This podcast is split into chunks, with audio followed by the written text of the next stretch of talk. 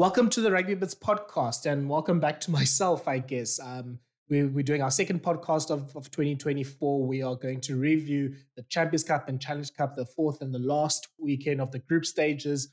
We've got the, the teams, the 16 teams in each competition that are qualified for the next round. We'll talk through those. Um, we'll preview those a little bit as well, but we'll just review the matches that happened this weekend.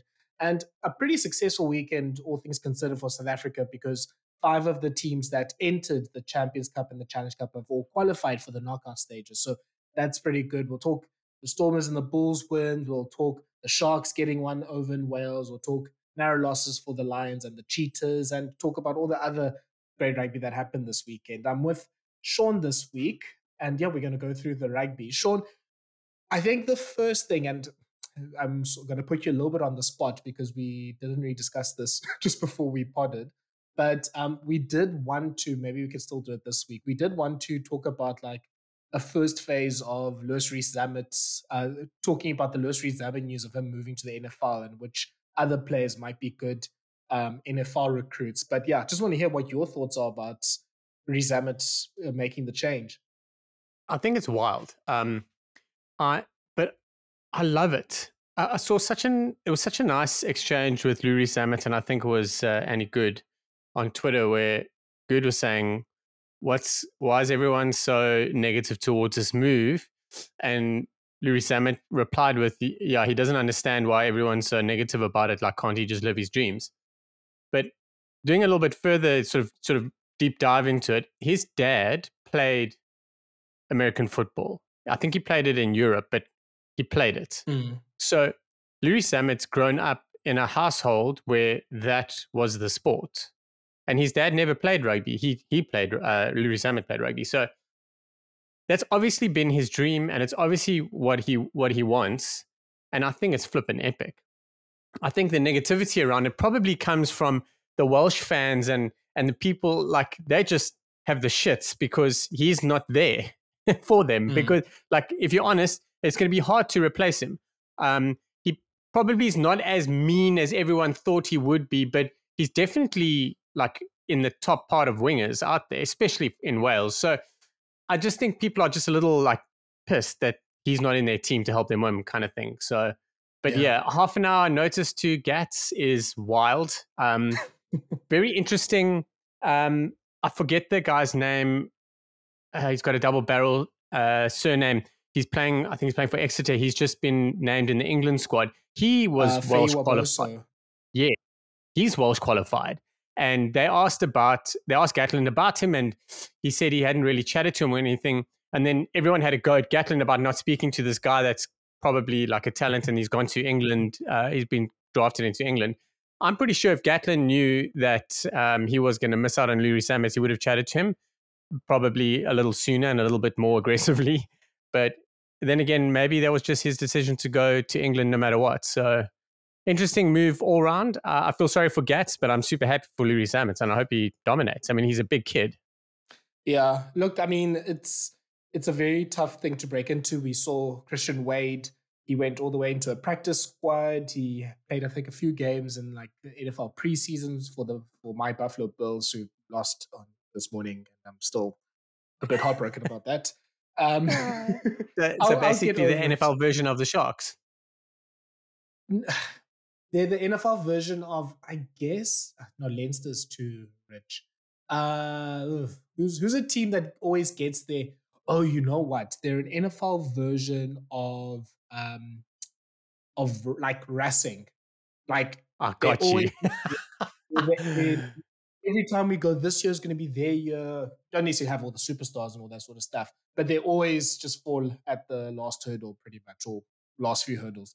But yeah, so Christian Wade did pretty well to go in, in all the way, well, as far as possible. He still didn't make it into like an NFL 53, which just shows how how um, difficult it is for like a player that hasn't really played in, uh, like American football since the you know since he was in high school. But with Rees-Zammit, I mean, he's he's taller, of course, so he can you know play maybe different positions than what Wade could do.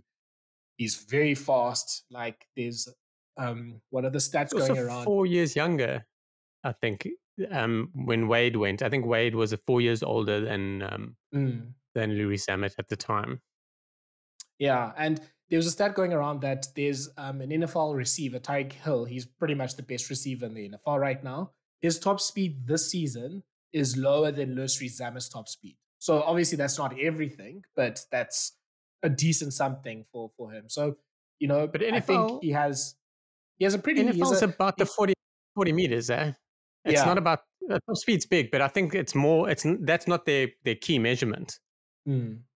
And it's about just having that ability to pretty much beat someone off a standing start, obviously to yeah. get through the routes and get ahead of like the defense. So he has a. I don't. I mean, it's going to be very difficult. I think it's it's it's it's not. It's it's probably going to be even more difficult for him to break into the NFL than doing most of the things he's done in rugby because that's come pretty easy for him. But you know, if he can do it, that's going to be awesome for him. And we've seen from like he had that documentary with the BBC, and he seems to be someone that wants to do things differently. Like he's talked about, he wants to live in Monaco. He, I think, he sees himself as almost like a Gen Z rugby slash American football David Beckham, and you know that's cool for him. So all the best to him. I mean, Wales, uh, you know, I don't think they can, you know, the the bad news in terms of players available just keeps hitting them. But I think it's we'll talk about the Six Nations squads um, in a pod next week. But I do think it's maybe a good chance, and I think that's what Gatland's done with the squad is to go, okay, we're actually going to do a, almost a full restart. You know, we don't have, you know, obviously all the old guys from the 2010s, even some of the guys in like their late 20s, early 30s aren't available this in the Six Nations.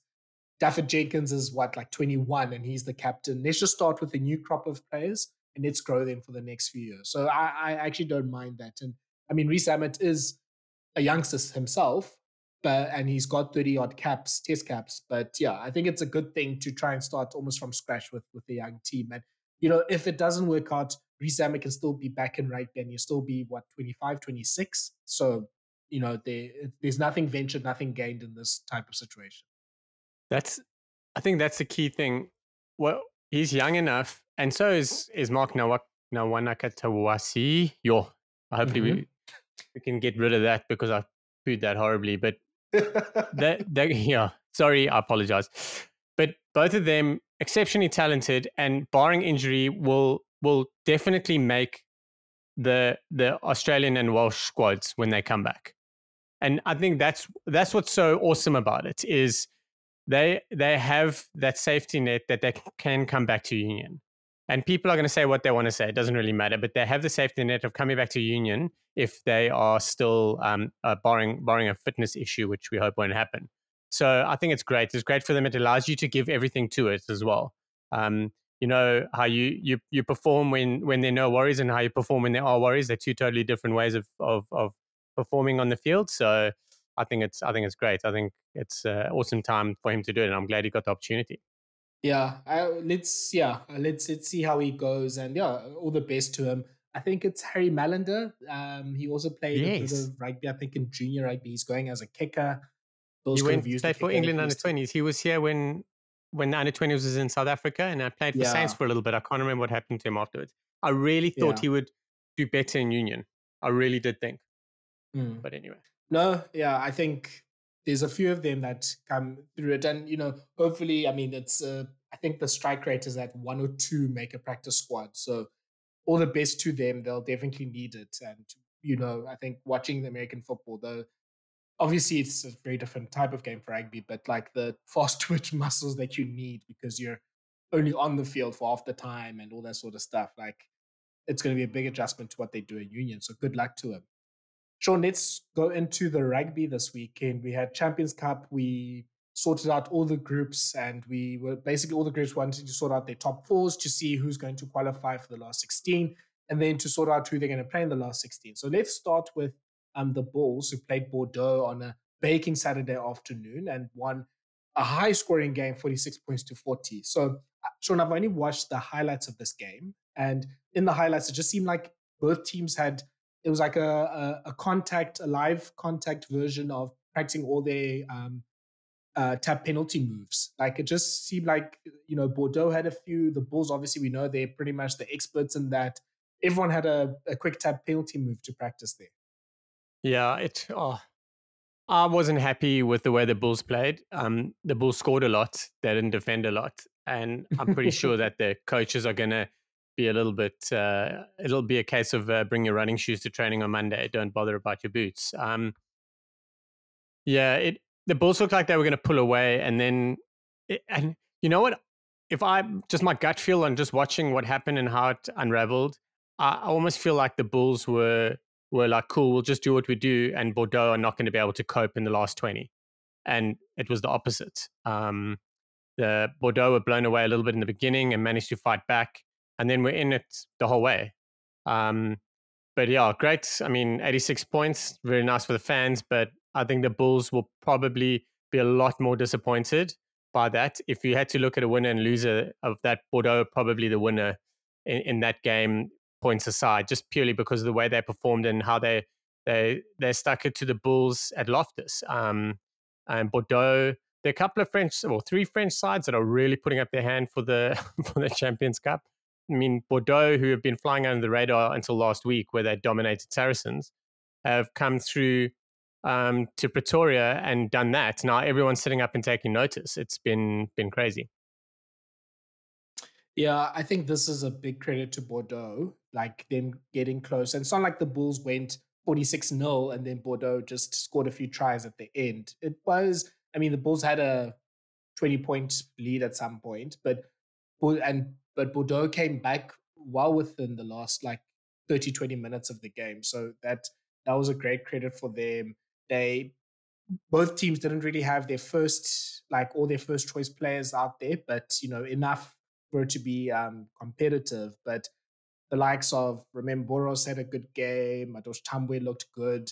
Um, coming back to to Loftus as well. Their forwards, I think, got their breath back. But I think the main thing to you know, there's there's a few teams. I mean, the Stormers are obviously similar and probably a lot better with their home advantage, but there's very few teams that can stick with the Bulls at Loftus on a Saturday afternoon in in the summer. And you know, I think the Bulls play almost the perfect game to, you know, to to to to take the game away from a team. Like they did the same thing with Saracens, where they just almost start out the blocks very quickly. They are running as much as possible. They keep the ball in hand. They're trying to really just make you tackle, tackle, tackle, get tired. But it almost like it seems like, uh, and I want to hear you what your thoughts are, Sean. It more, it almost seems like it has the opposite effect on the Bulls because in the Saracens game we talked about the same thing where Bulls got themselves to a big lead, and then Saracens in the last thirty or so minutes came back and made the scoreline a bit more respectable. And Bordeaux did this to the point where they could have actually snuck this game at the end. So I wonder if maybe this is something that they have to look at for you know their future games at Loftus against like the best of the best teams. Like they can't really you know spend all their bullets because it seems like maybe they're the ones getting tired at the end. Or uh, Sean, I don't know how you think or what you think is the reason why that it happened in these last two games. It's a it's a mindset thing for me. I don't believe there's any reason why the Bulls should have taken their foot off the pedal, other than that they they probably figured the game was over. It's weird saying this about like pros, but they really were. I mean, it's you can look at it one of two ways. Like, did Bordeaux then wake up and push back hard enough? But I think the Bulls could have could have really knuckled down and, and made the game a comfortable win. Um, to answer your question, South Africans, I believe, have that kind of that kind of a negative mindset in terms of rugby we very seldom really put people to the sword. Very seldom. If you if you ever slip up against against the All Blacks and now against France, you will get dominated. They don't take their foot off the pedal. They finish the game and then they'll have a beer. And I feel that the South African sides and we when last did we have a side that just dominated, dominated poor opposition? Must the Bulls when they won Super Rugby? Um, we haven't had sides that have dominated. If you look at all the South African sides that have been playing in Europe, like there's often you can look at every game this season where they've they've had something and then they've fallen off at the end. That can't be a collective fitness issue. It's got to be something else. Um, So yeah, I really do feel the Bulls will be will will have the shits about this. They're not going to be happy about how how that game finished. Um, it could have been 46-20. It could have been 56-20. Like they could really have done better. What I will say about Bordeaux and Madosh Tambwe is I really thought whenever they gave him the ball in space, he did something. And they only started doing that in the second half.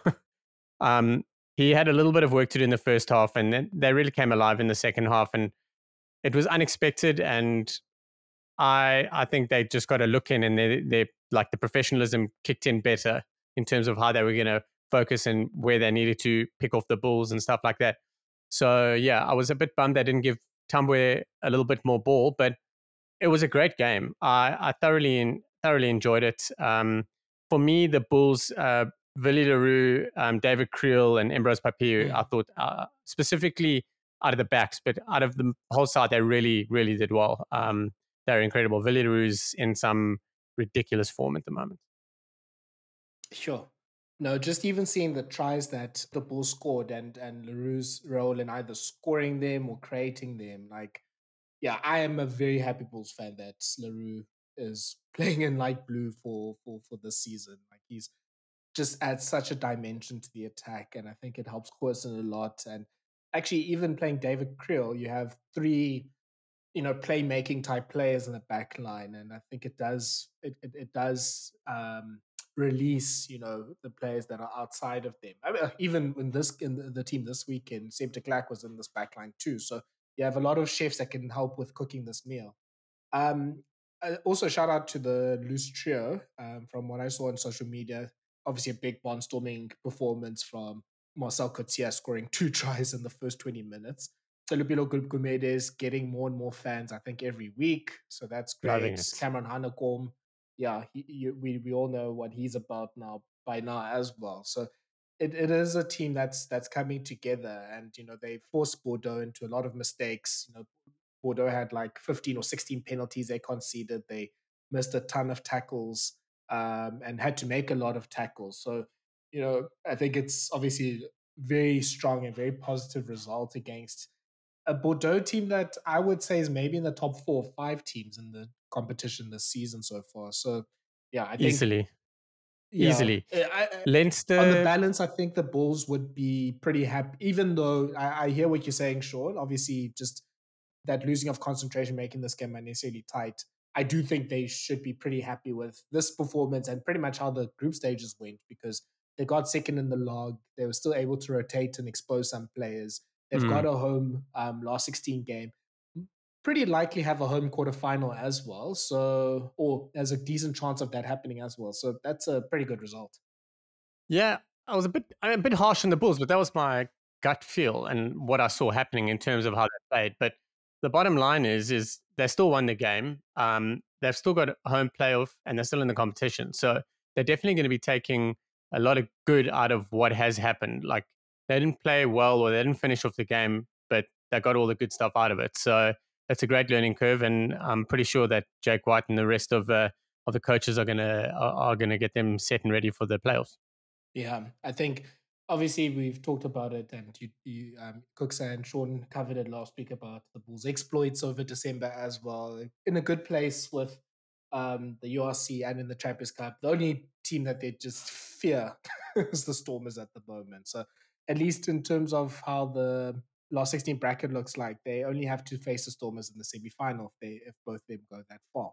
Speaking of the Stormers, they won in Paris um, against uh, Stade France uh, winning their game 24 points to 20.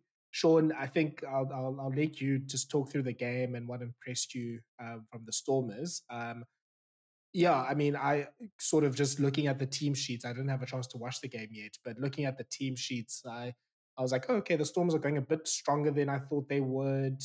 Uh, Stade obviously is pretty much given up on the competition. It was a bit close, or closer than I thought it would be. Um, is that because the Stormers did something bad, or is that just maybe Stade being, or like just it being an away game and Stade maybe just picking up their performance? Yeah, what happened in this game? Yeah, um, the Stormers should definitely have done better. Uh, there's no doubt about it in in my mind. Um, it it was. I mean, they've gone and it's there's snow everywhere. It's like flipping cold, so they've got a they've got a, a bit of a change to do there. But the French sides are are always good at home. That's their bread and butter. Um, you can do anything in the top 14 in the Pro D2, but if if you win your home games, that's that's the only thing that matters, you know. So yeah, it was it was they were going to put up a fight. I didn't expect them to put up as much of fight as they did. Um, yeah, I I thought the Stormers backs were were good and bad altogether. Rory Kockott was incredible. Um, I was having a chat. You know, he's he's a he's an incredible player. He's that's what people don't realize about him. Rory Kockott is a top class player. He executes a lot very very well. But on top of that, he's got the chirps, he's got the niggle, he's got everything else that everyone hates about him. And I mean, we've seen him single handedly win a playoff game for Castres to, and then go on to win uh, win the top 14 because that's mm. just how he is. But he gets so much in your head and you hate him so much that you forget that he actually does is talented. So yeah, he, he had a he had a pretty good game. I thought the the Stormers packed it really well.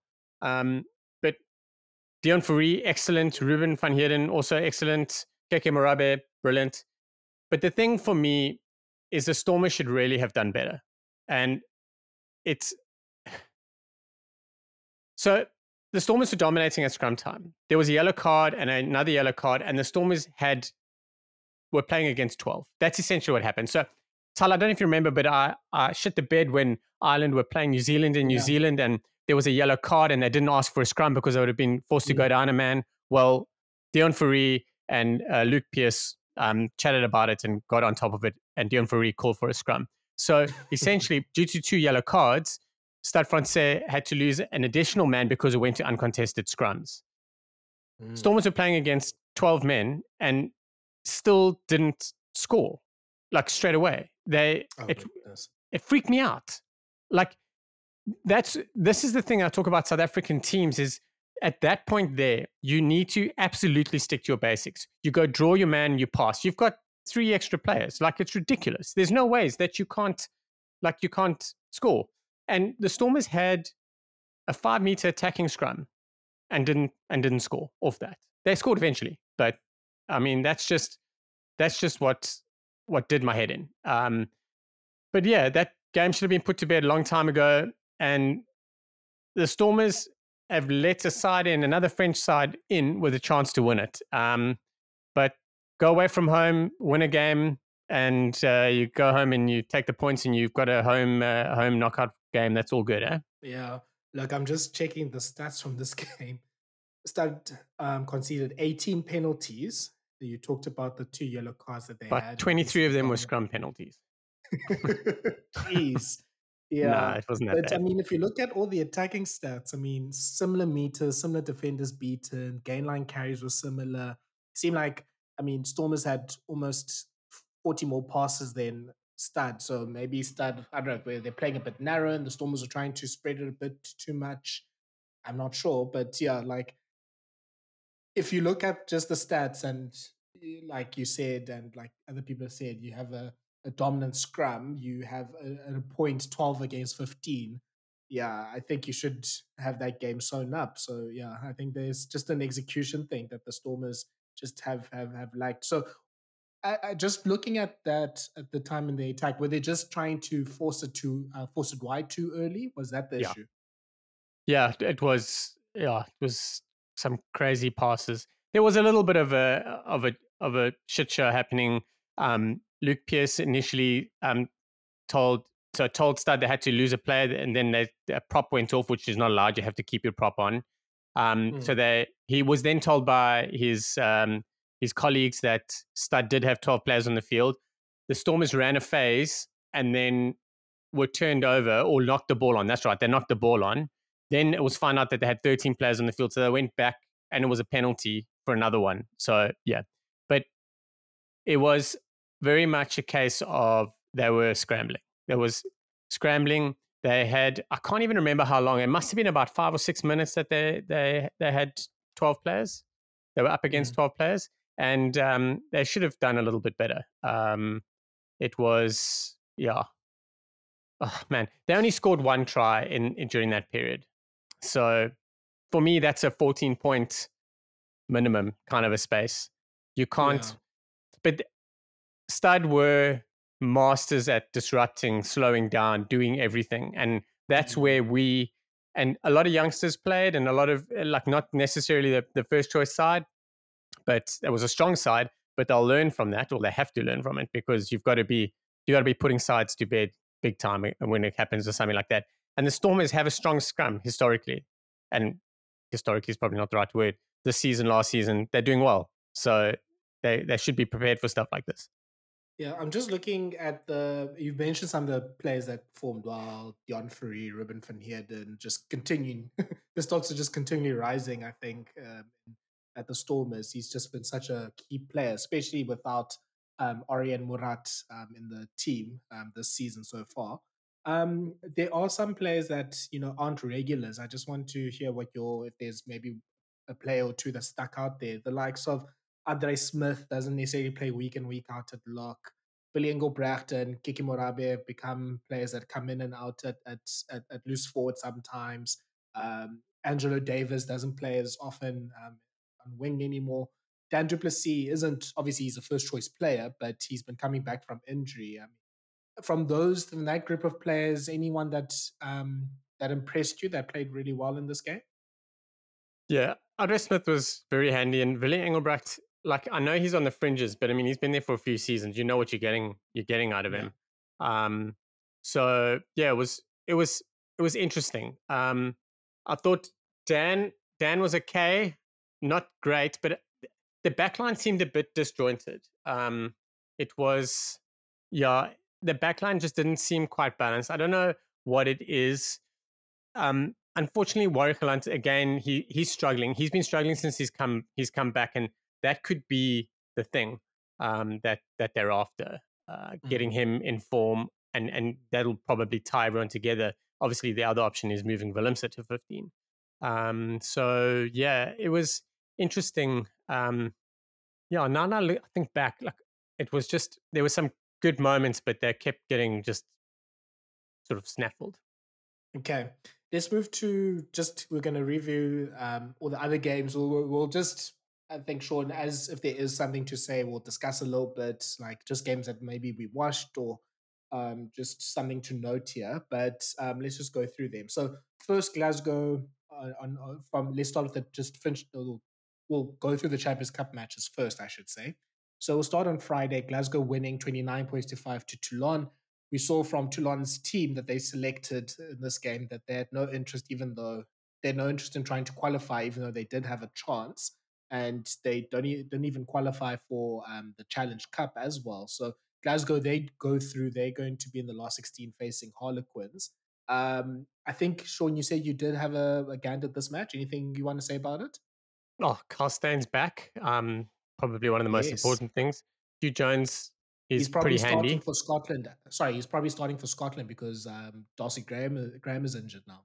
Yeah, and they've just brought in one of their sevens players um, mm. to replace Darcy Graham. So, uh, listen, uh, and when when Scotland played South Africa in the World Cup, the the the style that they played and how we defended, they needed Carl Steyn instead of Darcy Graham. That's what I, I felt. So I don't think they'll do badly with with having Steyn there. I mean, he's brilliant. He's excellent. Doesn't doubt the ball, but he's back. Huw Jones had a great game. Um, and basically revenge from the Challenge Cup final loss last year, um, yeah. where Warriors lost to Toulon. So yeah, yeah, good game. Hugh Pelotu came together. I think this is the first game they've had together in a few weeks, so that that was also um, interesting there. Okay, Connacht won 27 points to 10 against Bristol. Both teams aren't um, in the Champions Cup. I think Connacht did qualify for the Challenge Cup. We'll talk about that later. Harlequins beating Ulster 47 points to 19 in the other early game on Saturday. That was at the same time as the Bulls. Um, I know Louis had scored two tries there. Harlequins doing Harlequins things. Ulster, they look like at, at a point, I think, Sean, we were talking about Ulster a few weeks ago, being like, oh, it looks like they're kind of coming together. But last two weekends, they've just been smacked by Harlequins and Toulouse. So they've just been brought down to earth. It's just they're almost like the most confusing team ever to me because just as soon as you start to believe in them and you're like, okay, they've got the likes of, you know, the Timoneys, the McCloskeys, the Humes, those sort of players. I mean, they've got Steven Kitshoff now to that list as well. They just don't seem that good to be like in that like elite or near elite level in, in Europe. They they're the Sharks with a few more wins. Um, they they are oh, they're the epitome they're the epitome of, of shit good. They I really thought yeah, they had a really didn't have a great start to the season, and then they started coming back. Even in the Champions Cup, they were doing pretty well. And then the last mm. two week, weeks, they've listen losing last week wasn't the worst thing in the world, but the way they lost this game was wild. They got absolutely obliterated, and it's a kind of performance that Quins need because they haven't been in great form. Um, Tyrone Green's back playing really well. Louis Lynn has come back, scored an absolute belter of a try. So yeah, uh, Ulster are are struggling a little bit. There. It'll be hard to come back from this, but I mean, if I'm not mistaken, they've got a week off, so I don't think there's much many URC games on this weekend. Only one, if I'm not mistaken. But uh, yeah. it'll be good for the Ulster lads to to get off, send the boys away to the Irish camp, and um, and pull the rest together. Okay, we move on. Uh, we've talked about the Bulls. Racing wins 48 points to 26 against Cardiff, um, securing their spot in the last 16. I think I, I know you did watch this game, Sean. Yeah, um, it was a great win at the end, but Racing didn't look they they won, but they didn't look smooth, and they haven't this whole season. So it was was a tough one, but still a great win at home, and that's really what they want. Um, so yeah, a big big win, but probably they could definitely play better. Yeah, I see. It says that um, Camille Chat was the man of the match. So that's you know the man with the biggest neck He's still only 28, which which shocks me. I, thought he'd be like in his 30s by now. Um, I hear Tristan Tedder played pretty well. Great game. Tedder and Kolisi did did really well. Um, Tedder got his first trial. It's his first start at 15 for Racing. Um, and yeah, he had a great game. I was very very happy with with the way he played. He's it was almost like a little bit of an announcement game, especially for the South African fans that watched that game, which a lot would have because of Kolisi's presence. But um, yeah, Saf is abroad, Tristan Tedder doing the business. Yeah, and I mean, if Arundell's playing 15 regularly for Racing, then I mean, there is a way for Tedder to be a regular in their first team then. Um, let's move to the next game. Leinster beating Leicester 27 points to 10 at Welford Road. It was, I think, a, a tight competitive game for the first, you know, 30 odd minutes. Leicester had the lead, then Leinster would come back, scored a bit of a dodgy try there. Um, but then in the second half, Leinster just put the put the pedal to the metal. Um, an old favorite of this podcast was, um, and this was pretty much the 20 minutes that I watched, or 50 minutes I watched, was there's a penalty for Leicester. They're on their 50 meter. Handré Pollard is taking the penalty or is taking the penalty to, to kick to touch. Handré unfortunately misses touch. Stop me if you've heard this before. And then from him missing touch, Leicester advanced the ball back into the Leicester half. Uh, Leicester concede a penalty through an intentional knockdown from their from their scrum half. He gets yellow carded. Leicester then puts the ball in the corner, rolling more, try, and pretty much game over from there. So, yeah, just unbelievable and unfortunate series of events there. We know that Ola does tend at least one time in a in a game, except for the three weeks in the Rugby World Cup in 2023, was there's at least one kick in a, in a, penalty kick in the game where he tries to go for it, like tries to get an extra five, 10 meters and horribly misses. And yeah, in this case, it, it, just cost hands him off. so badly. Hands I, off, bro. I said, we I gotta have hands except off. for the 2023. We've got to have hands off because this is, we spoke about it for two to three weeks in the World Cup about telling everyone, listen, just relax because Pollard is prone to making some errors and he's not the total savior. and how wrong were we? And he came on and dominated for the Springboks. We won the World Cup, and he makes these mistakes for uh, when he plays domestic. So that's fine. We've hands off. He knows his priorities. We will no longer slander him anymore. okay, but if you are a Leicester Tigers fan, you were warned. Wanting, you were warned, and you do want one of these mistakes. You, Sean, I don't know if you had a chance to watch this game. I think it's uh, it's funny just seeing some of the commentary about Leinster. I mean, I I'm very much aware they're not playing at their best. It's not like they're at their fifth gear. They have, I think, 10 to 15 minutes where they do get the attack together. They obviously are trying to have a lot more line speed and defense. Joe McCarthy, I think, has just been shown videos of Pieter-Steph du Toit the last few weeks by Jacques Nienaber, and every like you know in the in the multi phases, he's the one like just going to try and absolutely kill a, a fly half and try to murder them in a tackle. So they are adjusting in that sort of post World Cup, you know, hangover, new coaching staff. They're about to lose Goodman as well as the attacking coach. But, I think they look pretty fine for a team that's in transition. They, there's a lot of people that seem to be going that they look really bad and all that sort of stuff. So yeah, it's it's a weird place where, where they are right now. Um, yeah, but I didn't. Yeah, sorry. Uh, sorry, my man. I didn't. I didn't watch the game. Yeah, but they've been they've been doing well. I don't think they're in a bad space. There's a little probably transition that's happening here and there, but other than that, they've been pretty handy. Um, Leicester, Leicester are not shit either. Um, so, and it was away from home. I think everyone's also really kind of got their noses out of joint because for the last two seasons, Leinster, the greatest rugby side in the Northern Hemisphere, haven't won a trophy. And everyone's probably trying to kind of sort of reel back a little bit and pull back on the horses to slow them down just to not get carried away. But they got a couple, as normal, a couple of youngsters coming through that are really cooking. Um, so I don't think, I don't think there's anything to worry about with Leinster just yet. Yeah, no, fair enough. So we go to their rivals. Um, Munster also, um, well, Munster played on Saturday. They lost to Northampton 23 points to 26. Northampton had 14 men on the field for at least, you know, 40 odd minutes of the game. A yeah, and the the the the Munster team should definitely be disappointed in losing the game, but they keep also losing players every time they play a match. So, you know, fair enough to them. Um, Tom Ahern, I think he came off with a concussion in this game. so I think there's two storylines here. Northampton are looking really good. I think they're on a six odd match winning streak. And Munster just keep, you know, they just have injuries. They just can't really get a, a run of form together. Yeah, eh, it's weird especially because they were playing against 14 men for like a whole half. Um, that should have they should have dominated. But I mean, Saints going on to score those points at the end of the game is is what kills what kills you off badly.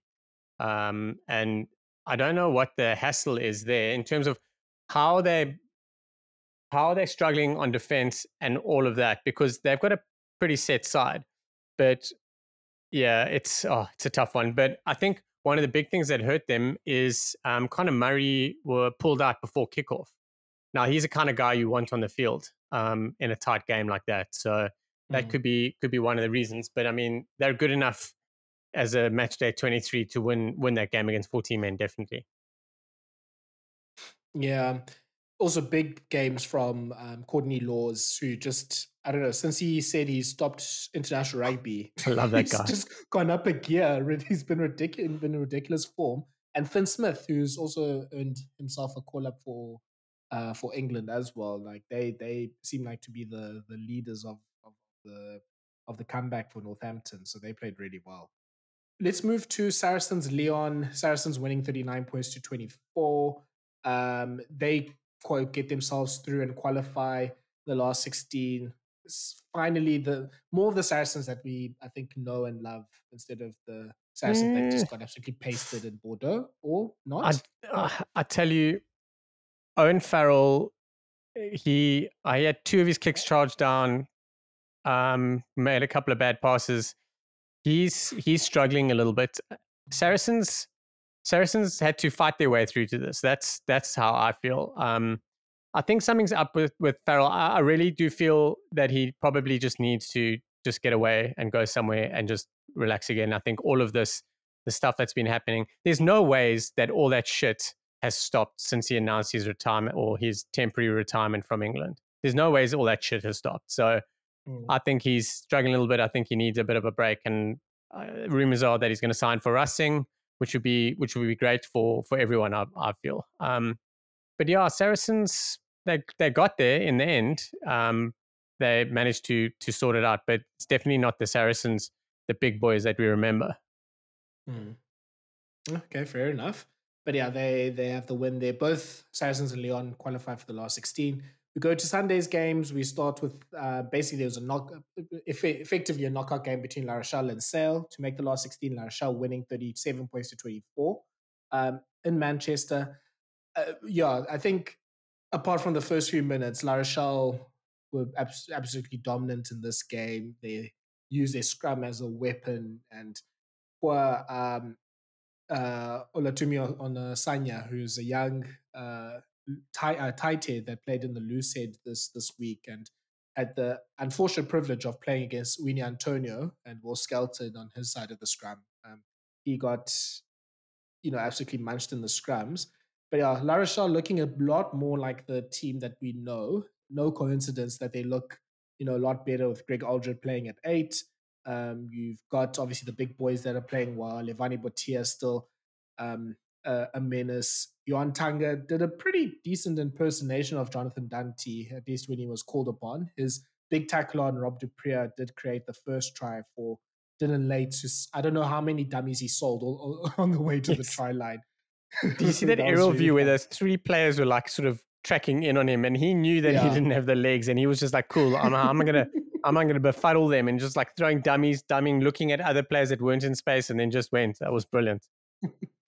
I thought, you know, because both Leyds and um, Toma have um, bald heads. So when I saw the person pick up the ball, or yeah, pick up the ball, I thought it was Teddy Thomas. I was like, okay, great, this is a try. I think I was sitting watching with my wife, and I was like, okay, let's try. This guy's really fast. It was like Teddy Thomas looking really slow. Then I saw, oh man, this is Leyds. Okay, this makes a lot more sense because if that was Teddy Thomas, that, that was going to be under the post. But yeah, like everyone, I think everyone's just so confused as to okay, when is he passing? Is he passing? And he just never did. Sean, I think this is. It's gonna. I mean, La Rochelle have a very tough road. We're going to talk about in a few moments, but uh, I mean, it's looking like it's starting to click back together now. Like the big players are, are starting to to to roll. It's it's pretty much close to their strongest 15 that's playing. They were very wasteful in the first half, but they put the game um, to bed in the second half. And look, this is a decent Sale team that have obviously been quite competitive both in Europe and in England. Yeah.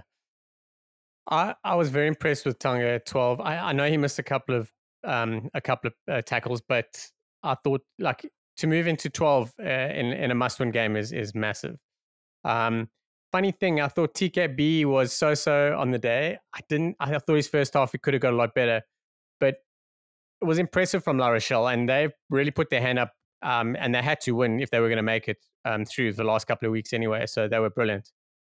But Onasana was Onasanya was was was good. I, I, don't. I thought it could have got a lot worse for him. He won a penalty on his own enough. a little way through. Yeah. Um, it, it wasn't too bad. But the person that stood out for me, head and shoulders above anyone, was Sam James. Um, another player playing out of position normally plays yeah. 12 but he was cooking. He set up two um, two tries in the in the start of the second half where both players stepped into touch. He's he was incredible. I was impressed with him. And George Ford was a little off. I know he's just come back from injury, but they needed him to to not not need that game to get to get ready. They needed him to get ready. And the other thing I thought is uh, it's a big bummer for Johnny Hill, who looks like he's dislocated his knee. I mean, he lasted about 18 minutes, I think it was. But the thing yeah. for me, I thought Sale were arguing and complaining a lot um, in uh, in in the first half for calls that didn't go their way and stuff like that. So I wasn't too happy with that. But yeah, good game all round though. Yeah, a quick mini rant about the Johnny Hill injury, and I think it's something that we need to stop in rugby. Is the I don't know what you call it, but when the jumper's just thrown into the air um, to when they they're contesting um, a line out. So they're pretty much just thrown up to get as high and as quick as possible, and they're not really the, the the lifters don't put them down the ground. They sort of have to find their way on the ground, and that's I think part of the reason why Hill got himself or got injured in in in, in the game there because he was launched into the air to compete with the in a La Rochelle line out. La Rochelle line was looking a bit dodgy. Um, that's another side story and then as he landed, he didn't land like on his feet. He sort of slipped a little bit, and that's when he did his knee. So he's getting treatment for his knee um, for that as well. So number one, they stopped that line out thing. Number two, a bit unfortunate for the ref and for the game, but then the rolling maul pretty much collapsed on Johnny Hill. Yeah. As he was getting treatment as well, which was, you know, comedy of errors. I don't I don't know if that aggravated the injury or not, but it definitely did not help. Um, Benjamin Kayser said at least that was a good contribution from Hill to stop that rolling more, which was probably not the most, most tasteful thing, but a bit funny. Um, but yeah, I think in, Kayser's great on comms. Yeah. Um, but just quickly, Tyler, sorry, on, on that, when the ref didn't blow up because of that injury, you can understand yeah. why not. It wasn't yes. a collision, it wasn't a head injury or anything like that. So I reckon they just thought he'd drop down. Obviously, didn't expect it to be as bad as it was, but um, yeah, sheesh, bummer. No, it was pretty unlucky. But my main thing is just we need to. I think rugby needs to stop that um, throwing the totally. guy in the air thing because I, I think it's actually illegal in the laws anyway. You need to support. Sorry, you need to support the jumper as they go up and down. So I think it's just something that the referees just need to look at and stop because it's not safe for the players. Like in a line out, especially when it's a rolling maul, you don't. It's the the space that a jumper has to land on the ground is not always there.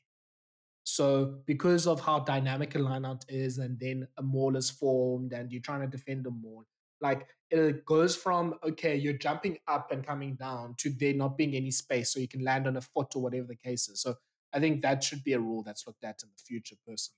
Or get I'm sure or get think, nudged yeah, on the way down. But yes, you know. So this is what I was thinking this weekend. Um, there, you know, there's such a massive um, sort of shutdown of any foul play, yellow cards, red cards, stuff like that. But what I am wondering is when will a, a, an, a player be carded for something like that?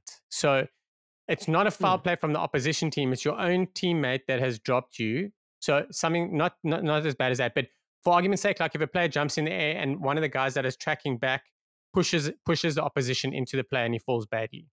That yeah. is not that is not the opposition player's fault. That's this guy's fault, and he knew what he was doing. Surely, like, do the laws and do, does that player safety like fall away because it was your own player? You know what I mean? Like, what? Yeah. Something's got to happen because it's. I mean, it's dangerous as hell. Like, it's horrendous. Like getting nudged or getting pushed in. We've seen that happen before, but never. No one's ever really been sort of reprimanded or carded for it at least. Mm. No, that's that's very true. I think it's just something that that has to be looked at because yeah, I think the hill thing is an, is an example of what could happen um, if it's if it's not properly um, yeah like refereed like you said. So last two games, Toulouse winning a pretty tight game against Bath, 31 points to 19. It was 19-19 for most of the second half, and then Toulouse was able to get away think the bigger news in this game is the injuries to Anthony Jelonch. He has uh, sadly um, torn the ligaments in his other knee after just coming back um, just before the World Cup from an ACL injury uh, earlier last year. So that's desperate. Um, seems like Manny Meafou also got injured, and he's a doubt now for at least the first Six Nations game. So there are a few injuries for Toulouse. Another Toulouse player gets called up for France as well. Ugo Mola must be absolutely wanting to like beat people up right now. Um, but Toulouse, I think, just showed their class in this game uh, and winning it in the end. Um, but I think Bath would be almost, uh, yeah, morally, if you want to put it like that, or they'll take a lot from this game that they were able to stay with Toulouse for for the majority of the game. Yeah, what a comeback! Uh, also, sorry, what a what a shit choice of words. What a what a performance! They were up against the big boys. The big boys sent their big boys. Um, and uh, they held on for a long time. I mean, it was 19 all for large periods of the game. Um, yeah, I, I, feel for Bath. They could really have done something. If they had beaten Toulouse, it would have absolutely caused chaos in the rugby world because of where Bath have come from. um, so, yeah, incredible game. Um, definitely one. I, I, looked at that game at uh, last week and I thought, shit, that's something I definitely want to watch. I think Bath are up for it. Um, but I didn't expect it to be like that. What a what a performance from from the Bath guys. Yeah, loved Bath playing um Lawrence and and Ojomo in the same center pairing because I think Toulouse just was not sure who's going to run at twelve, who's going to run at thirteen. So um, Bath was switching them up around a lot, and Um, Lawrence scores a really good try, just taking a very direct 12 line, just pretty much running over um, Thomas Ramos and Pita Ahki, and he did really well to score there. So, but they know, used that creative... move like four times after that. Yeah, yeah. I was like, okay, I think Toulouse now knows that Ollie Lawrence is a bit of a threat. So the, the you know the second or third time, I was like, okay, you, you can stop now. Um, but what I like about Bath as well, very quick note is I think they don't like what Scotland does and what I think other Finn Russell teams do is that they play around Finn Russell. Obviously, he's a very talented player, but I think what Bath does a lot is they still trust their nine to be the playmaker. So Ben Spencer, I think there's a lot of things that he initiates and he starts, and he is as much a playmaker or even more of a playmaker in most phases than Finn Russell is, which I think is almost a good thing because you then leaving Finn to be as almost a, like a surprise threat that can come out in later phases when the opportunity's on. So, you know, I think Johan van Graan, I think you guys talked about it last week as well, but yeah, a lot of credit that can be thrown at him for just how good Bath are looking at the moment. Yeah, Actually, a friend of mine is a Bath supporter and we chat a lot. Um, he, I was just saying to him that Spencer is running things and he has done so a lot this season. And it's actually brilliant from Van Graan to to sort that to sort it out that way because with Spencer running things, you always want to be watching Finn Russell, but with Spencer in the mix, you have to stay focused on him. So he runs mm. things, and then Finn gets to play and most of the time in, in open in open broken broken field, broken defense. So that's his bread and butter. Yeah, so Spencer's been incredible and I'm glad he's fit, but I think the balance they've got there, that 9-10 is is brilliant for Bath and probably one of the big reasons why they're doing so well. Yeah. No, they've very dangerous back line and we'll talk about the draw and they've got a I think a pretty decent um, road to get themselves quite far in the tournament. Last game of the weekend in the Champions Cup was Bayonne winning against Exeter, 40 points to 17. Big win for Bayonne. Yeah, I think there'll be a bit of a threat in the Challenge Cup uh, knockouts. Uh, Sean, let's go to the Challenge Cup very quickly. I think we both watched the Sharks game, so we can spend a few minutes on that. Um, but just That's going through long. the results. Uh, 30 seconds on that then. But just going through the other results, Gloucester winning quite big against Castres, Edinburgh beating uh, Scarlets away from home, uh, Black Lion, they in their um, participation competition. Pretty good run for Black Lion, all things considered. They got the win against Scarlets. Performed, I think, decently, at least in one of the other games. But yeah, uh, minus 44 in their points difference. Not too bad, I think, for a first try. But they um, got beaten by Clermont, who looks very strong in this competition. Pau just edging out Zebre, and I think that meant Zebre wasn't able to. Oh, they did qualify for the last 16, but yeah, it, it so Zebre is able to do just enough. Oyonnax was able to beat the Cheetahs, 28 points to 27. I think a big credit to the Cheetahs for making it that close. Um, yeah, I think Oyonnax a pretty, you know, obviously they're not, they're, they're near the bottom, I think, of the French uh, competition. But yeah, Cheetahs doing that away from home is a big credit to them. Benetton beating Montpellier, uh, Newcastle winning over Perpignan. Ospreys um, beat the Lions away from home. Bit of a chaotic game, just looking at the highlights. And looking at the comments of obviously our, almost like a, we can call him a Lions correspondent at this stage, um, Rian Lowe. Uh, you know, we obviously talk about how great Ringo is as a follower on Twitter. But yeah, Lions played, I think, a little bit of a mix of a like of a team. They're not necessarily all their first team players, but yeah, Ospreys gave as good as they got. They scored some good tries. They were able to take advantage, even though they had one less man. Um, in in the in the game as well at, at some stages. So yeah, a big win for Ospreys away from home. And then the Sharks did pretty well to win 29 points to 9 against the Dragons. The first 30 minutes was probably the worst rugby I've seen in a while. Then they sort of got themselves together. They started, you know, the carries started to get going. They started to take advantage in the set piece. They started to get some forward momentum and then took took their opportunities. But yeah, I mean, Sean, we don't need to repeat the two or three things we usually say about the Sharks every week now, but they if they can just focus on almost I think they almost need to go you know, you know when a, a team is struggling, you go almost super defensive and super set like you make your game plan as simple as possible. I think it's it's gone to that stage now where they need to just go, let's just be really good at kick chase and at collisions and at set piece. Anything else is a is a bonus. Yeah, it's it's almost like the Sharks were lucky to win 29-9 away from They're very lucky. No, that's very true. Um, and that's it's frustrating, man. It is frustrating as hell. And it all started off with in the beginning. I can't remember. I can't remember what happened. I think there was a grabber ahead by by Dragons. Then the Sharks got it and hoofed it downtown because there was no one there. Then Bosch and Fassi were chasing Oh, and somehow there was two of them right on him and he beat them. Like everyone's blaming bosch bosch was got hands on but i don't know. I don't know how it happened. And i'm just sitting there looking at this going here we go again. And then he went all the way to score and oh that's right he he kicked it ahead. That is right. He whacks it ahead beats thousands of people to the ball and then doesn't ground it by by the grace of the tmo i think. Yeah. um, I mean, you wouldn't argue if that was given it. Yeah, you wouldn't argue if that was given was given it as, as a try. And if if that happened, if that was scored, the Sharks would have lost. That's that's where they are on the swing. They're on that swing, and they're like, "Oh, does this happen? Okay, cool. They're going to lose by plenty. Or does this happen? We might win." Um, so yeah, it's just I don't know what it is. I don't know what it is. I don't know what's going on. We've been saying it for too long. So copy paste. Copy paste. You can listen to all of our other podcasts about that. Okay, Sean. Let's get to the. We now have the draw. We know what the road is for all of the um, teams in the Champions Cup and the Challenge Cup. So let's look at that. So in the Champions Cup, we've got our our sixteen teams.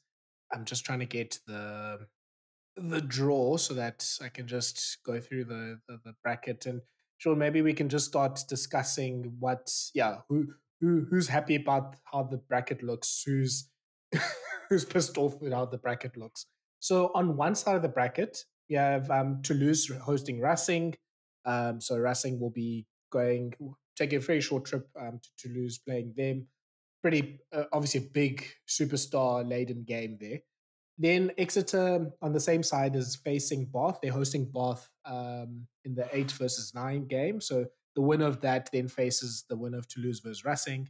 Then you have Harlequins facing Glasgow in, in, in London, and Bordeaux is facing Saracens, one of the many repeat games that are happening in, in, the last 16. So Bordeaux is hosting Saracens there. So that's the one side of the draw.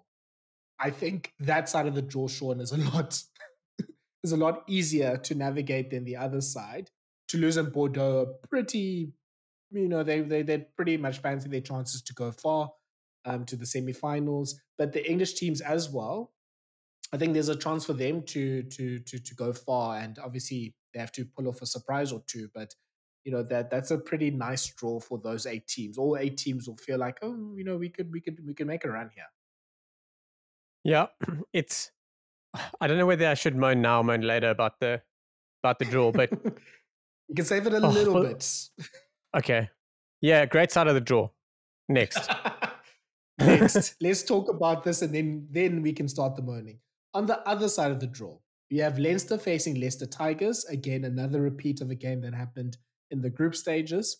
What The happened winner now? of that game, well, it happened literally the Saturday. Yes, you're right. The winner of that game faces the Stormers versus La Rochelle. And actually, I didn't even notice this until now. All four of those sides that are in the same bracket were all in the same group. So No. these four teams are gonna like we more than likely will have a game that has happened in the group stage that will happen in the quarterfinal because these four teams all faced each other um, in the group stages. They're the four qualifiers from that particular group. Like, okay, now's the time to rant. How in the world is a competition? How, how how do you take a competition seriously where you have four teams that qualify from a group of six? That's obviously already a, a, a bad thing. But those four teams are all pretty much going to face each other in the last 16 and in the quarterfinals. That's actually really ridiculous. No, it's shit. Like uh, we spoke a little bit off air, and you told me about how we try to getting try to get away from the Super Rugby setup and how it wasn't working. We've basically gone to copy and paste when it comes to the Champions Cup. The URC was like that for a little bit as well. Um, but the the thing is, is the EPCR are desperately looking for a format that will make this competition amazing and elite. And all they have to do is look through their own records and go back in time and just do that. Where they had, it was like if you lost a home game, then you'd probably not play in the knockout. It was cutthroat. It was big. If you went on to win that competition, you would have won like four or five games in a row because you had to. Where this is average, man. Um, yeah, you. I didn't La Rochelle just win their last two games. Granted, I think they got bonus points out of both, but they mm-hmm. lost their opening two. They were on their way out. Saracens were on their way out. Um, and yeah, they're in. And not only are they in on, on an average performance, like bang on average, they're playing against each other again. People, like in their own groups. It's wild, man. Wild. yeah, I yeah, I was saying before we started recording, Shaun, that rugby has a special talent of coming up with bad tournament formats. Like you just mentioned now, Super Rugby, we had 10 years of complaining about the, the conferences and the wild cards and you know play, teams not playing each other and all that sort of stuff. And with European rugby, the last you know eight or so years since um, EPCR started running it, they've just turned what a Heineken Cup obviously format, which was pretty perfect, was high stakes. You know, like you had all of the jeopardy of obviously you know some teams didn't take it seriously, but the teams that took it seriously was you slip up, you have big consequences, and you're out. To now something where I guess this is I don't even know, short. Is this better than last year's one? At least you don't have those two pools of teams, and you don't even play all the teams in the pool and all that sort of crazy stuff. But you but you still have a situation where four teams from pool, I think it was pool C, are all in the same side of the bracket. Like this doesn't make sense. It's not no. the best format. They should have done it on a group winners or you know, they're the ones that host the the, the games and they ranked like, you know, you have the group winners, then you have the second places, the third place, the fourth places, and you match up the brackets like you do in the Rugby World Cup. I think that would have made a, lot more sense than this because because you do this like new ranking based on where the teams finished. Now you have these these um situations where you have five repeat games. You have Toulouse and Racing who are actually in the same group but didn't play each other because of the rule that you don't play a team from the same competition. Yeah, that's that's not that's not a good format. Like that doesn't inspire you know a good competition with regards to okay you're seeing teams play each other for the first time or teams that don't usually play each other play again. The only relatively unique game here is harlequins glasgow which is i think the first time those two teams are facing each other. Every other game is a game that either has happened in this competition or is a game that happens in their own home competition. So yeah it's something that needs to be looked at um, for the future. They would have done better if they did a draw out of a hat. Like literally. It would have been better. And and you could have done it and everyone would be like, oh, you know, like the system like as like fate would have it, oh, these guys are playing each other, but it's not done that way. This these fixtures are set up by a competition system, and because the competition each pool allows four teams to go through, you have this. It's ridiculous. Like it's chaos, and it's it's just shit, man. Like it's a round of 16 that's just not really fun anymore ever actually yes so basically what this means is that um the there's one one of Leinster, Leicester, Stormers, and La Rochelle making it to the semi-finals, which is absolutely wild because three of those four teams, even Leicester, you can argue, are probably in the top five, six, seven, eight teams in in, in, in Europe at the moment. Then at the the final um, quarter of the, of the draw is Northampton are facing Munster again. Um, so that game is happening. I had a lot of Northampton fans on my mentions when I said, oh, I, I actually fancy Munster to win this if they have all their players fit, which was fun. And then the Bulls are hosting Lyon. Again, a game that has happened before. At least this one is happening in Pretoria this time. But yeah, the Bulls um, are hosting a, a home game here. So yeah, clearly the winners here are Toulouse and Bordeaux, who have a much easier road than Leinster and La Rochelle. Leinster might have to face La Rochelle in the quarterfinals this time. The Stormers, their reward for, you know, being hosting a, a, last 16 games that they host the champions, which is fun. Um, Scary. You know, the bull. Yeah, it's a, it's a very scary prospect. The Bulls actually have a pretty decent draw here because if Munster is able to do them a favor, they can host a quarterfinal. There is a road for the, you know, it's a it's you can you can you can believe that they can actually make a semi final because of how the draw set up. So there is there's there's teams that are pretty happy with this, but if you're Leinster, La Rochelle, and the Stormers, you must be absolutely pissed off that you went through the hardest group, and your reward for making through the hardest group is you go through that group again, essentially to make make it to the semi final. Crazy. Um, I was just thinking, imagine La Rochelle knock Leinster out in the quarterfinals. I think Leo Cullen would semi well quarterfinals actually, yeah. Quarters, yes. But yeah, I think imagine. Leo Cullen would would actually walk off and quit rugby. Where would that be played? That would in be played at, in Dublin, yeah, because the uh, yeah, that's that would be big. That would be massive. Um, yeah. La Rochelle, imagine, imagine. Oh well, enough yeah. of that. I'm done. I'm done with this cuck. Do you want to do some very early and will probably be wrong predictions or not so much? Go for it. Quick ones. I'm in. Okay. Very quick. We put out all the caveats. Obviously, this is being played in April. We know there's going to be a thousand injuries from the Six Nations. We know that teams are going to change and form is going to change and all that sort of stuff. These are just as we see it right now. Okay. Toulouse versus Racing? Toulouse, but yo, Racing Racing could just spark it, but Toulouse. Yeah. It, uh, depending, I think it sounds like Dupont actually is available for at least some of these knockout games. They'll make um, a plan. yeah. so if Dupont is available, then definitely Toulouse. But if he's not, it's a bit more in the balance. But I expect Racing to falter the stage of a competition against the serious side. So unfortunately, still Toulouse. Exeter Bath is very interesting. What do you think, Shaun? Bath. Yeah. But she, she, Exeter looks good. Uh, I, I wouldn't mm-hmm. be too surprised if they win it. If they win themselves, we've yeah, Slater's in great form. We've talked about Feyi-Waboso earlier as well. Like they've got a really good young team there. But I would say Bath. Harlequins Glasgow. Oof, that's at the stoop, eh? Yep. Okay, Quins.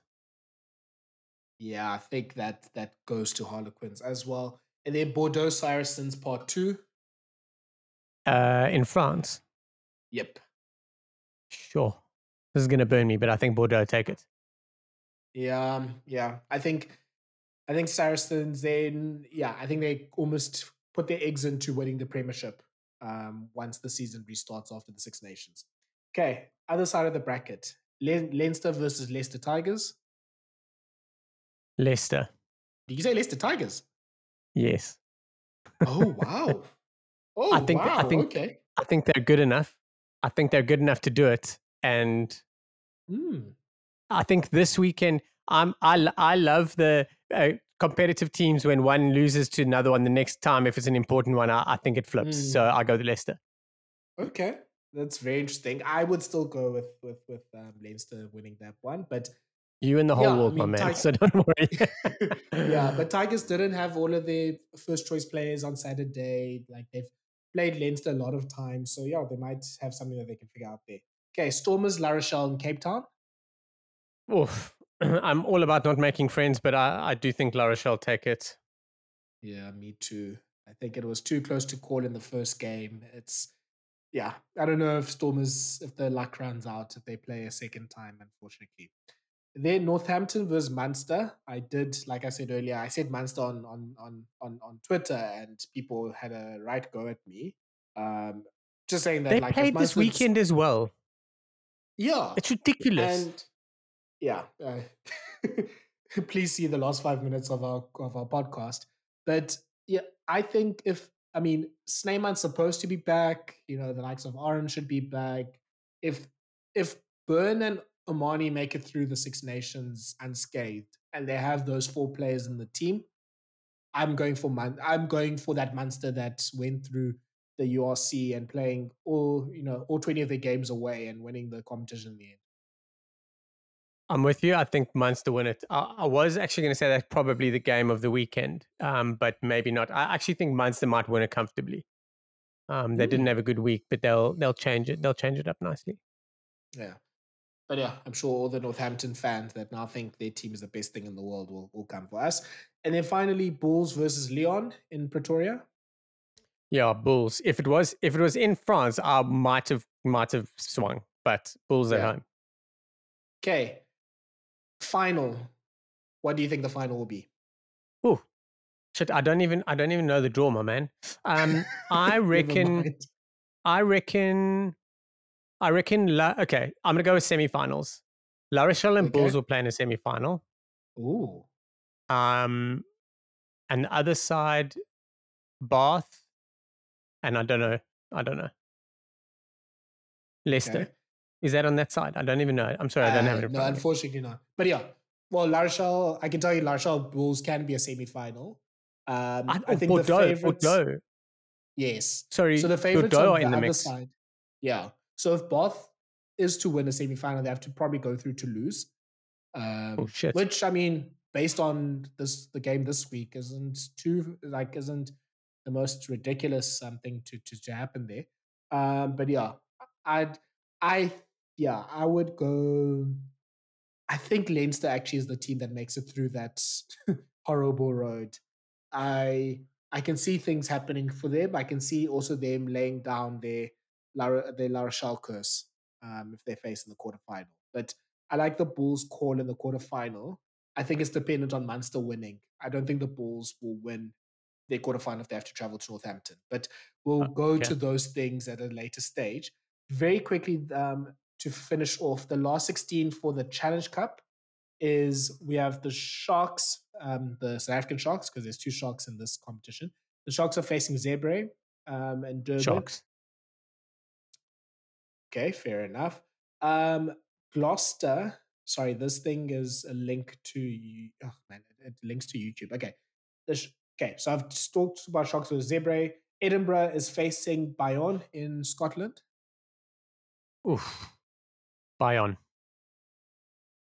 I I think Edinburgh sneaks it, but I I, I hear you in Bayonne. Okay, Montpellier versus Ulster. I'm going Ulster. Oh. Your Montpellier. Yeah, I think um only reasons that I think Montpellier is gonna have to be focused on re- re- reviving their top 14 form because they look like Yeah. they could be relegated. Um, then it's Clermont versus the Cheetahs. Uh, in Clermont, I would go for Clermont because I think I would make them my favorite to win the competition. Actually, Yeah, I'm with you. okay. Other side, Gloucester versus Castres. Oh, that's a tough one. But Gloucester are, are in good form at the moment. And because it's not in France, Fair enough. Okay, Ospreys versus the Sale Sharks. Sale. Well, it Yeah. all depends on what Sale want to do. Because if Sale are Mm. gonna are gonna gun for the premiership, which they probably will be doing, they might they might give this one up. But yeah, I'm gonna go with Sale for now. Yeah, I think for Sale this it's a it's a it's a pretty not easy, but like it's a very doable road to get to the final here. So I would throw the throw your eggs into this basket. Then the last two games you have um, Benetton versus the Lions um, in Italy. Benetton. Tough one, but I think yeah, I also think Benetton does it. But yeah, I wouldn't be surprised if the Lions are able to sneak one there. But Benetton looks really good um, in the last few months. Then finally, Pau versus Connacht. Oof. in France. Connacht. I oof, I think I'm gonna go Pau, but yeah, yeah. My if I'm predicting a final, I think it's Clermont Sale Sharks. Um, Yo, that'll be a Clermont- belter. Eh? It'll be a very good one. But yeah, hopefully Benetton makes it. But yeah, I think there might be a Benetton Shark semi or Sale Shark semi final. For the Durban Sharks, I think they have a very good chance of getting themselves to a semi final. They they're the number one seed, so they actually have no real excuse. They can at least get themselves to semi final. I'm not sure what the rule is about the second teams that they can host a semi final. I don't know if that's been changed from last season because last season we couldn't host a semi final. I don't think it's allowed this season, but I think it's Champions Cup. And I didn't know about Challenge Cup, but I Ah. assume it will roll over to the same. Yeah. So for the Sharks, there's a, I mean, if they can get themselves together, a good chance for them to actually go far in this competition. Okay, Shaun, I think we can end this there. A very good comprehensive look at the last weekend of the Champions Cup and the Challenge Cup. We've looked at um, the the last 16 and how that looks as well. We've made a few picks as well. We yeah, we're probably gonna be wrong in most of them in any case. Who who cares? But we'll see what we know and what we don't know. But yeah, I think we've set up for good for some great uh, great clashes to to to to look forward to in April after the after all the Six Nations and the domestic stuff happens. So yeah, really good time to to to watch rugby now. So next few weeks of rugby are going to be just the domestic competitions just winding down up, uh, as the Six Nations get started up. So we'll probably start shifting our focus to the Six Nations. There is a big South African derby happening on Saturday, though. The Bulls are hosting the Lions of Pretoria. Big game, I think, because I think the Lions are in decent form as well. But yeah, obviously the Bulls should be favorite. So yeah, as that as the domestic stuff starts winding down, we'll then start to focus on big Six Nations that's about to take place from the first weekend of February. So yeah, a lot of look, a lot of things to look forward to. And thank you for joining us for this weekend. Uh, well, for this week's edition of the Rugby Bits podcast. Please follow us on our social media channels. Please follow us on your preferred podcast platform, and we hope to see you in the next pod. Shaun, final words. Massive shout out to Dricus du Plessis. Oh, um, oh, yes, yeah. I don't watch I don't watch combat sports. I never have. I um, but I watched well. I watched I watched on Sunday. Um, and I was flipping over the moon. What an incredible thing! But that's still still not my game. But I'll totally watch when he fights again. But yeah, a massive shot. And to translate to everyone, he always says he says they don't know what we know, and then after he won, he says now you know what we know. So I, yeah, I what an unbelievable if, performance. Yeah, I was about to say, Shaun. I still don't think I know what he knows or what we're supposed to know. Like, yeah, I I, I probably missed the memo on what we don't know or what it's, we know. But yeah, you can. It's totally. Can me... It's totally about being South African. I I reckon it's totally about us being us, and you just don't know what you're getting with us, but we know what you're getting. Um, I mean um that that applies, I think, to Dricus. That applies to our rugby, our Springboks. Everyone probably applies to the Sharks as well. It's fair yeah, enough. You just actually. don't know. Yeah. so yeah, I'm yeah. so pumped for that. Like I couldn't believe it. First fight I've ever watched. Um, so yeah, well done to Dricus. Eh? What a machine. Mm. Shout out to Dricus. And also, very quick shout out to Cooks, who got himself a new laptop. So he should be He's busy setting up at the moment. We are so excited for next week. so, yeah, next week we'll have a big quality um, podcast to look forward to. Thanks, everyone. Bye. Thank you. Bye.